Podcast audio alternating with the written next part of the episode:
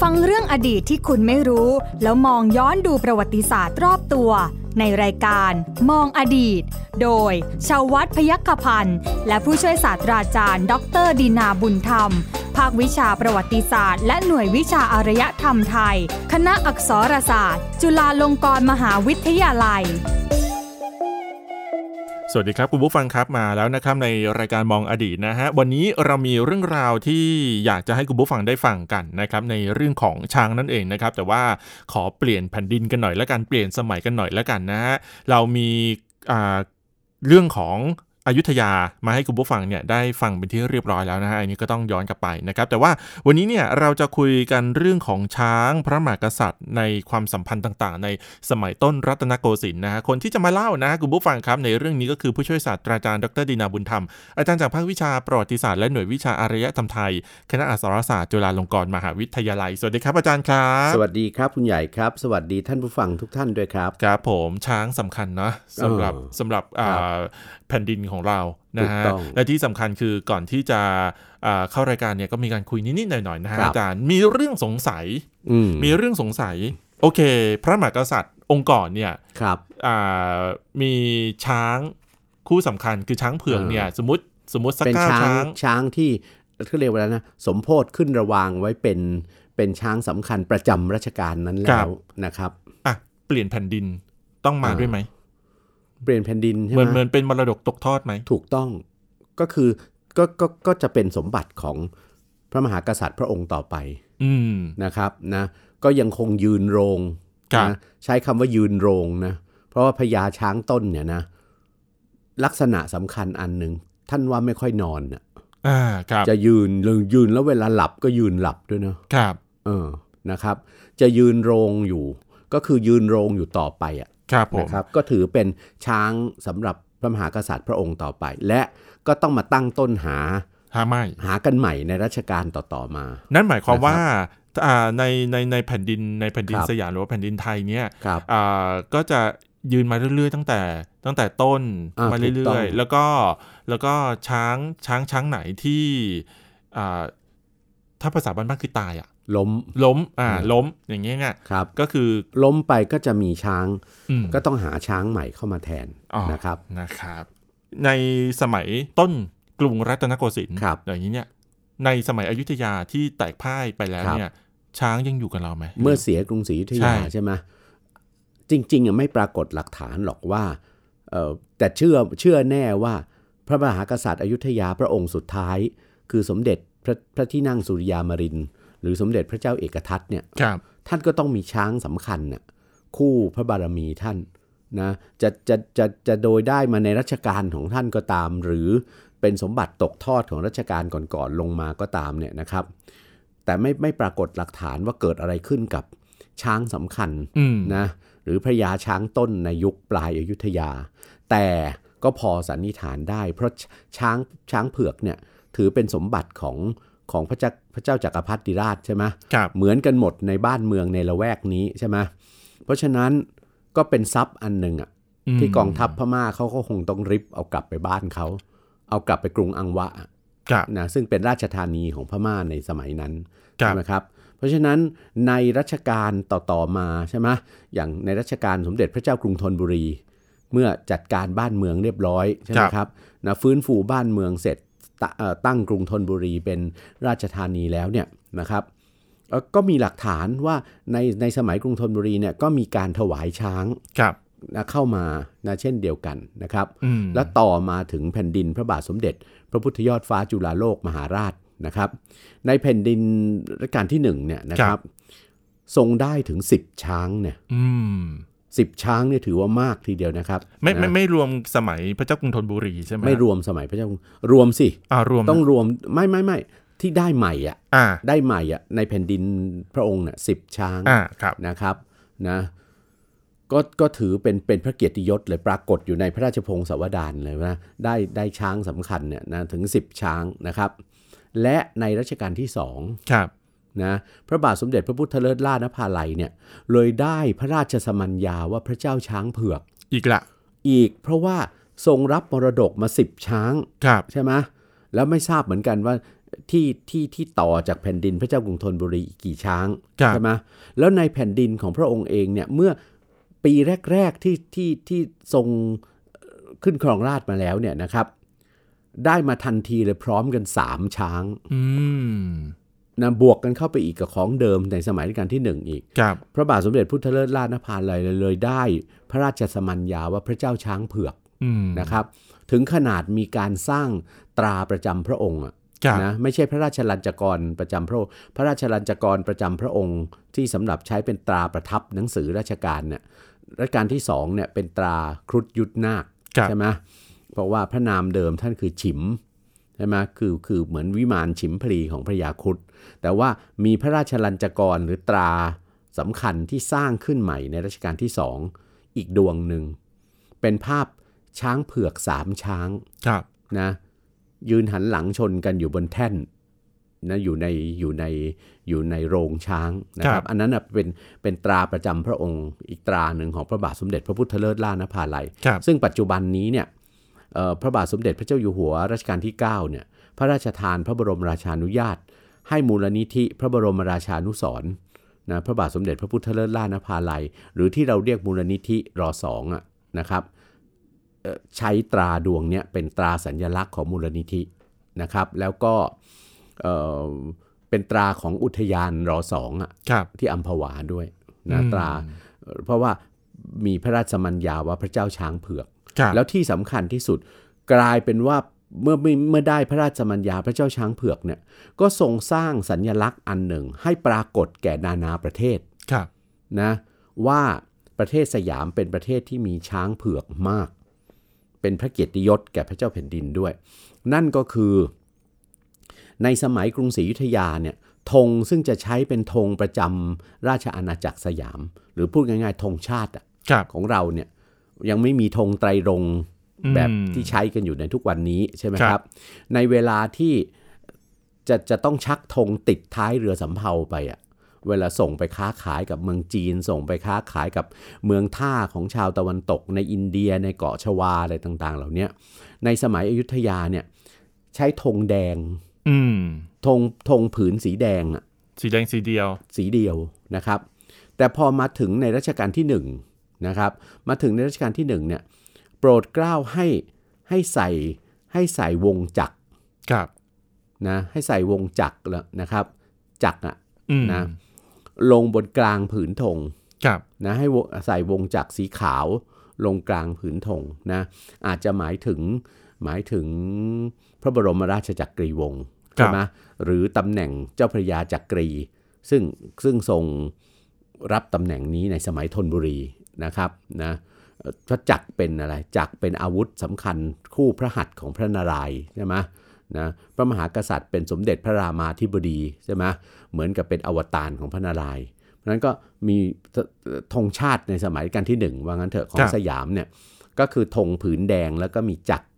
สีขาวอยู่ตรงกลางพอถึงสมัยรัชกาลที่สอง นะท่านมีพระราชมัญญาเป็นเป็นพระเจ้าช้างเผือก ท่านก็โปรดเอารูปช้างสีขาวเนี่ย ครับ นะช้างเผือกเนี่ยใส่ลงไปกลางวงจักรอีก อ๋อ อ่ะเพราะฉะนั้น ฮ ก็จะเป็นเป็นช้างช้างอยู่กลางวงจักร ครับ นั่นคือธงชาติของประเทศสยาม อืม ในขณะนั้นที่เวลาติดเรือสินค้าไปใช่ไหมก็ไปให้เห็นแก่นานาประเทศนะว่าอ๋อสยามเป็นเมืองที่มีอะไร มีช้างมาก ครั มี บ ช้างมากเหมือนกับสมัยโบราณ ช้างถือเป็นสัญลักษณ์ไปแล้วใช่ไหมของประเทศสยาม อืม อันที่จริงเนี่ยในการคุยกันครั้งที่แล้วเนี่ย ครับ ต้องการพูดถึงเรื่องของช้างในความสัมพันธ์ระหว่างรัฐ ระหว่างสยามกับนานาประเทศในสมัยอยุธยาใช่ไหมแต่ความที่คุยกันอย่างสนุกสนานติดพันใช่ไหมเราก็จบไม่ลง จริงๆ มันจบไม่ลงหรอกคราวที่แล้วอ่ะมันจบได้แค่สงครามช้างเผือกใช่ไหม ใช่ใช่ กับ ใช่ อาณาจักรพม่าในสมัยราชวงศ์ตอง ใช่ อูนะสงครามช้างเผือกซึ่งเกิดขึ้นจากการที่พระเจ้าหงสาวดีบายินนอง หรือบุเรงนองเนี่ยทรงขอช้างเผือกจากสมเด็จพระมหาจักรพรรดิ ครับ แล้วก็ไม่ได้ตามที่ขอ เพราะฉะนั้นสงครามก็เกิดขึ้นนะนำความสูญเสียมาสู่พระนครศรีอยุธยา เสียทั้งช้างเสียทั้งพระราชวงศ์เสียทั้งเอ่อ ใครพล ข้าราชการผู้ใหญ่นะครับ แต่ต่อมาเนี่ยในสมัยปลายสมัยอยุทธยาเนี่ยคุณใหญ่ นานาประเทศเนี่ยได้รู้อีกเหมือนกัน ได้เกิดเป็นความรับรู้ขึ้นมาว่า ช้างเนี่ยเป็นสัตว์สำคัญคู่ประเทศสยาม นึกถึงประเทศสยามต้องนึกถึงช้าง อืม นึกถึงอาณาจักรสยามต้องนึกถึงช้าง เพราะช้างเป็นสินค้าออกไปยังนานาประเทศด้วยนะ อ่าครับ เออแม้แต่อินเดียซึ่งก็ไปถือว่าเป็นอะไร ถือว่าเป็นแหล่งช้างสำคัญนะครับ ในสมัยอยุทธยาเนี่ยยังต้องขอซื้อช้างจากสยามเลย อ่ะทำ เพราะเกิดการขาดแคลนช้างขึ้นมา อ๋อ ช้างที่จะใช้เป็นคือเขาคงไม่ได้กินเนื้อช้างกันหร อกนะ แต่ว่า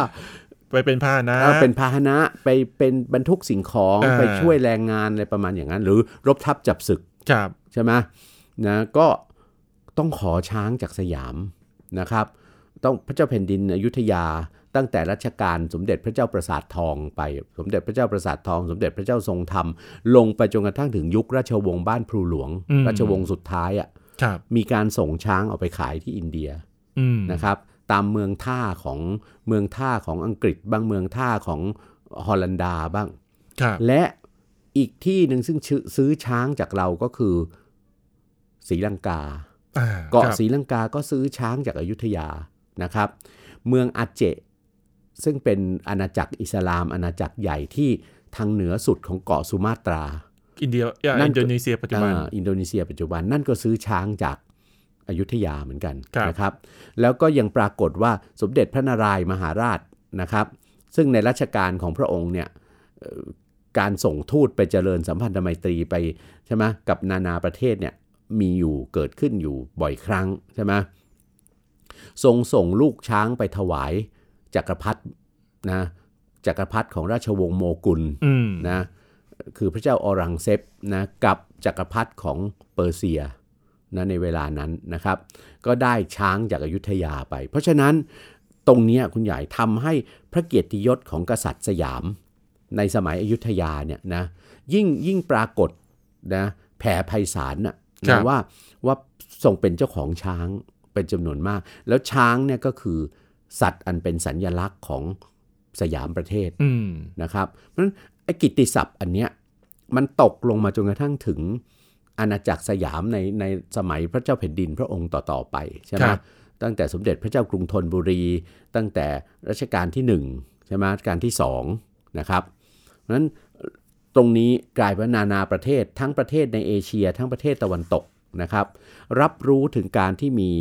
มีช้างเป็นสัญลักษณ์ของประเทศสยาม อืม นะ พอถึงสมัยรัชกาลที่3นะธงชาติของเราเนี่ยซึ่งรัชกาลที่ 2 ท่านให้เอาเอารูปช้างเผือกใส่ลงตรงกลางวงวงจักรใช่ไหม ครับ แล้วเนี่ยพอถึงสมัยรัชกาลที่3เนี่ยการติดต่อค้าขายกับนานาประเทศเนี่ยยิ่งเพิ่มพูนมากขึ้น ครับ ใช่ไหมนะเศรษฐกิจก็มั่งคั่งมากขึ้นเนี่ย เป็นยุครุ่งเรือง อาของการค้าสำเภาแล้วยังมีฝรั่งตะวันตกเนี่ยนะโดยเฉพาะอังกฤษเนี่ย ครับ เข้ามาทำสนธิสัญญาเจรจาขอขอขอให้สยามเข้าสู่นะวงจรการค้าแบบเสรีใช่ไหม อืม แบบการค้าเสรีต่าง ครับ ๆนะแต่ก็ก็ยังไม่ประสบความสำเร็จในในรัชกาลที่ 3 นั้นใช่ไหมปรากฏว่าในรัชกาลที่3เนี่ยความที่เรือสินค้าของสยามเนี่ย นะจะต้องจะต้องออกไปยังเมืองท่าต่างๆมากขึ้นใช่ไหมเอ่อพระบาทสมเด็จพระนั่งเกล้าเจ้าอยู่หัวเนี่ยรัชกาลที่ 3 มีพระราชดำรินะว่าธงชาติสยามในเวลานั้นซึ่งที่เปลี่ยนแบบมาตั้งในตั้งแต่สมัยรัชกาลที่2เนี่ยเป็นธงช้างช้างเผือกอยู่กลางวงจักรเนี่ย ครับ รัชกาลที่ 3 ท่านบอกว่า เห็นช้างไม่ ชัด เอ่อถ้าช้างไปอยู่ไปอยู่ เล็กจะ กลางวงจักร เล็ก จะเล็กเกิน อ่า ใช่ไหมบ้านเราเป็นเมืองช้าง ครับ เพราะฉะนั้นไม่ต้องมีจักรก็ได้ เอาจักรออก ม นะเอารูปจักรออก เพราะฉะนั้นช้างก็ได้ขยายตัวใหญ่ขึ้นใช่ไหมบนบนบนผืนธงนะ ค ค รั รับ บ ผืนธงชาติสยามซึ่งใช้ธงแดงแล้วมีช้างเผือก ทีนี้ตัวเดียวเลยไม่ต้องมีวงจักรมาล้อมรอบแล้ว อืม นะจะวาดใหญ่แค่ไหนก็ได้ ครับ นะก็โดยมากก็ไม่ใช่พิมพ์หรอก วาดรูปช้างสีขาวลงบนธงผืนแดงนะครับ ก็จะใช้เป็นธงชาติสยามมาจนกระทั่งถึงรัชกาลพระบาทสมเด็จ พระมงกุฎเกล้าเจ้าอยู่หัว ครับ รัชกาลที่ 6 ใช่ไหมครับ ก่อนที่จะมีพระราชดำริเปลี่ยนเป็นธงไตรรงค์ ครับ นะครับนะก็ พระเกียรติยศก็เกิดขึ้นใช่ไหมในนานาประเทศยิ่งธงชาติเปลี่ยนแบบใหม่อะเป็นช้างตัวเบลอเลยอยู่กลาง กลางผืนธงแดงเนี่ย ครับ ใช่ไหมก็ยิ่งเป็นที่รับรู้กันมากขึ้นว่าเอ่อบ้านเรามีช้างเป็นสัญลักษณ์นะครับ นี่มันก็นำไปสู่การใช้ช้างเป็นสัญลักษณ์ทางการทูต อืม ของนานาประเทศที่จะเข้ามาติดต่อกับประเทศสยาม อา ใน จารย์ รัชกาลที่ 3 อาจารย์ครับ เดี๋ยวผม ครับ ขอย้อนนิดหนึ่งอ่าผมจำได้ว่าอ่าอ่าสมัยที่พระเจ้าช้างเผือก ก็คือย้อนไปที่กรุงศรีอยุธยานะฮะพม่าเนี่ยนะฮะเขาก็อยากจะได้ช้างเผือกจากเราด้วยพระบารมีแล้วก็จำนวนช้างเผือกของเราที่มีอยู่เยอะพอมาในรัชกาลที่สองอย่างเงี้ยอาจารย์ ครับ ก็ได้สมณันอ่าสมณัน ช้าง ว่าพระเจ้าช้างเผือกเหมือนกัน เออ แล้วอย่างนี้พม่าเขาเขาเขาเขาไม่แบบเอ๊ะกับเราแล้วเหรอ มันขึ้นกับกษัตริย์พม่าองค์ไหน อืม ถูกไหมคุณใหญ่ ไม่ใช่ในของไทยเราก็เหมือนกัน พระมหากษัตริย์ไทยในในสมัยอยุธยาเนี่ยสาพระองค์ ครับ ใช่ไหมครับ ไม่ใช่ทุกพระองค์จะมีมีมีอะไรนะ พระปรีชาสามารถเรื่องรบทัพจับศึก ครับ ถูกไหมเรื่องเรื่องเรื่องเป็นเป็นที่อะไรนะ เป็นที่เกรงกลัวเกรงใจใช่ไหม ครับ ของบ้านใกล้เดินเคียง กษัตริย์พม่าเองก็เช่นเดียวกันนะครับ กษัตริย์พม่าเนี่ยจะว่าไปแล้วในราชวงศ์ตองอูเนี่ยพระองค์ที่พระองค์ที่มีกิตติศัพท์เรื่องเรื่องเรื่องความเป็นนักรบอ่ะ ครับ ท่านมีพระพระสมัญญาว่าอะไร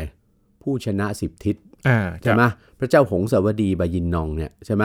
เพราะฉะนั้นในเมื่อท่านเป็นเป็นนักรบอ่ะท่านเป็นกษัตริย์นักรบ แล้วท่านก็มีมีมีอะไรนะ ประสบการณ์ที่ท่านทำสงครามพิชิตบ้านเล็กเมืองน้อยเนี่ยมามากมายแล้วเนี่ยใช่ไหมท่านถึงกล้าไง อืม แล้วจริงๆแล้วท่านตั้งใจมากนะที่ท่านจะทำสงครามกับอยุธยาเนี่ย ครับ ใช่ไหมเพื่อเป็นการเป็นการอืมได้อำนาจเหนืออยุธยาก็จะเป็นการประกาศพระเกียรติยศของท่าน เป็นการได้ผลประโยชน์ต่าง ๆ ที่อยุธยาในฐานะศูนย์กลางเมืองท่าเนี่ยได้รับมาก่อนใช่ไหมก็จะได้มาเป็นประโยชน์ของกรุงหงสาวดีด้วยใช่ไหม ค ค รั รับ บ แต่กษัตริย์พม่าในในในราชวงศ์คองบอง ซึ่งเป็นราชวงศ์สุดท้ายอ่ะที่ตรงกับสมัยรัตนโกสินทร์เนี่ยไม่มีพระองค์ใดแล้ว มีองค์เดียวเท่านั้นคือพระเจ้ามังระกับพระเจ้าประดุง ครับ ซึ่งถึงสมัยรัชกาลที่สองเนี่ยมันพ้นรัชกาลของสององค์นั้นไปแล้ว อืม พระเจ้ามังระหรือพระเจ้าหงสาวดีเอ่อหรือพระเจ้าอังวะเซงพยูเชงเนี่ยนะครับ คือคือกษัตริย์พม่าพระองค์ที่ตีกรุงศรีอยุธยาได้อะ ครับ เมื่อปี 2310 อันนั้นอยู่ในรัชกาลของท่านใช่ไหมส่วนพระเจ้าประดุงหรือบอโดปยาเนี่ยนะครับรัชกาลตรงกับพระบาทสมเด็จพระพุทธยอดฟ้าจุฬาโลกมหาราชใช่ไหมก็คือกษัตริย์พม่าพระองค์ที่ทรงยกกองทัพเข้ามาทำสงครามเก้าทัพอะ ครับ นะแต่พอหลังสงครามเก้าทัพไปแล้วใช่ไหมผ่านรัชสมัยพระเจ้าบโดพยาไปแล้วเนี่ยนะครับ กษัตริย์พม่าพระองค์ต่อๆมาเนี่ยนะไม่มีกิตติศัพท์เรื่องความเป็นเป็นนักรบแล้วอะ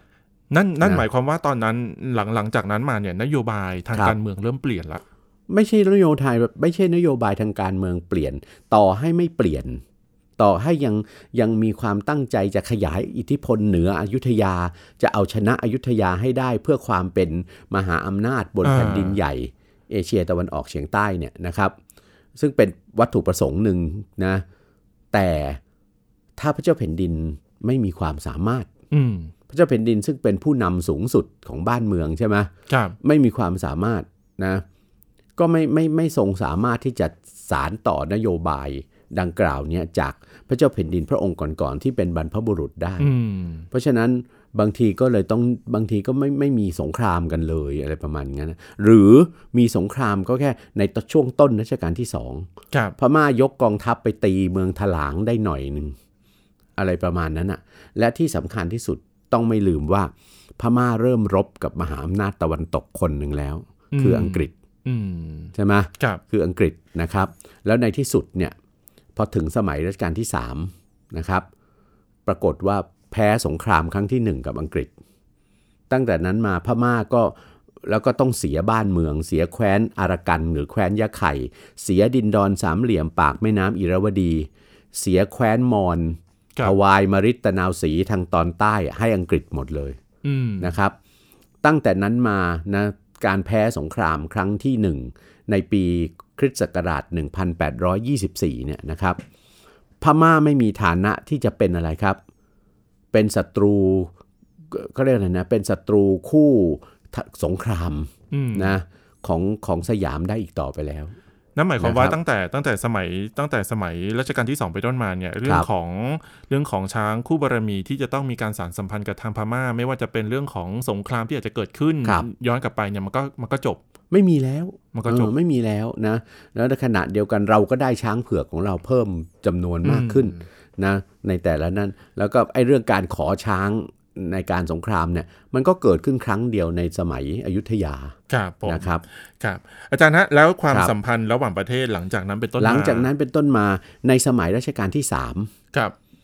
ตอนนั้นยิ่งเป็นที่รับรู้กันใหญ่แล้วใช่ไหมว่า ช้างเป็นสัญลักษณ์ของประเทศสยาม อ่า นะ ครับ ในปีพุทธศักราช 2375 นะครับ ครับ เวลานั้นนะสหรัฐอเมริกานะ ทำไมฮะ สหรัฐอเมริกาเกิดเป็นประเทศ ประเทศใหม่ เอกราชขึ้นแล้ว ครับ นะ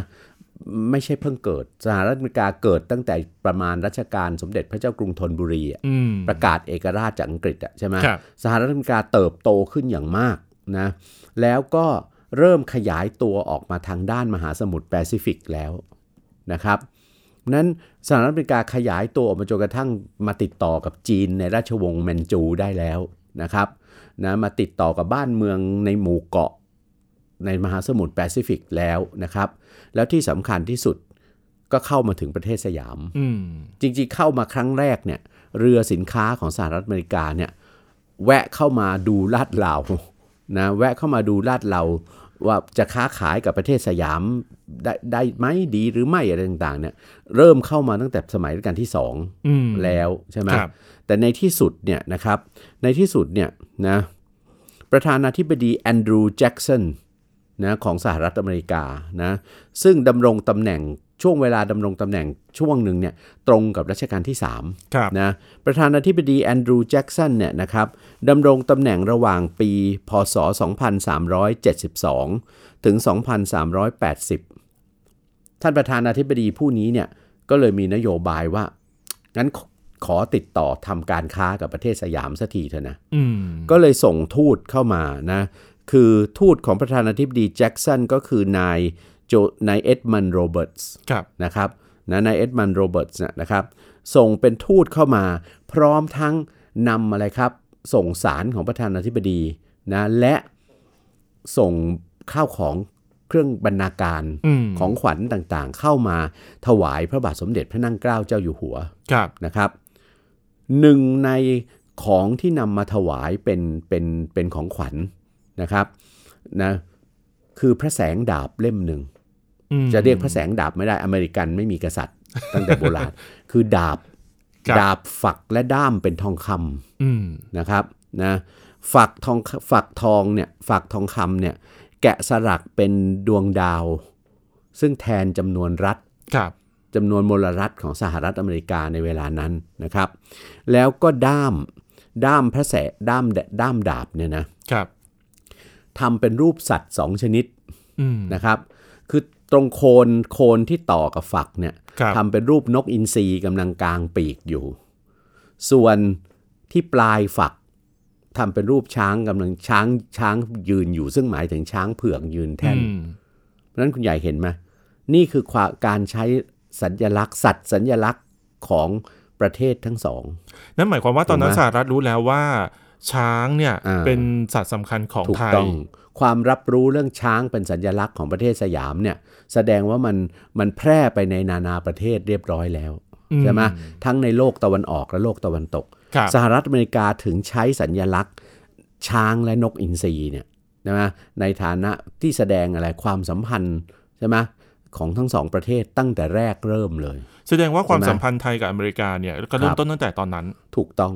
เราก็มีการลงนามในสนธิสัญญาการค้ากัน ครับ ตั้งแต่ครั้งนั้นนะแล้วที่สำคัญเอ่อดาบเล่มนี้ดาบฝักและด้ามเป็นทองคำเล่มนี้เนี่ยเมื่อถวายแล้วใช่ไหม ครับ ก็กลายเป็นพระแสงดาบใช่ไหมองค์หนึ่งของของพระมหากษัตริย์ไทยใช่ไหมเรียกว่าพระแสงดาบอเมริกัน ปัจจุบันอยู่ นะ ที่ไหนฮะ ปัจจุบันประดิษฐานอยู่ในพระบรมมหาราชวัง อ่า นะครับนะอยู่ในพระที่นั่งจักรพรรดิพิมานในพระบรมมหาราชวัง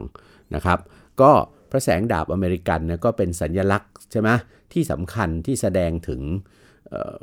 ความสัมพันธ์ทางการทูต ครับ เมื่อแรกเริ่มใช่ไหมครับของ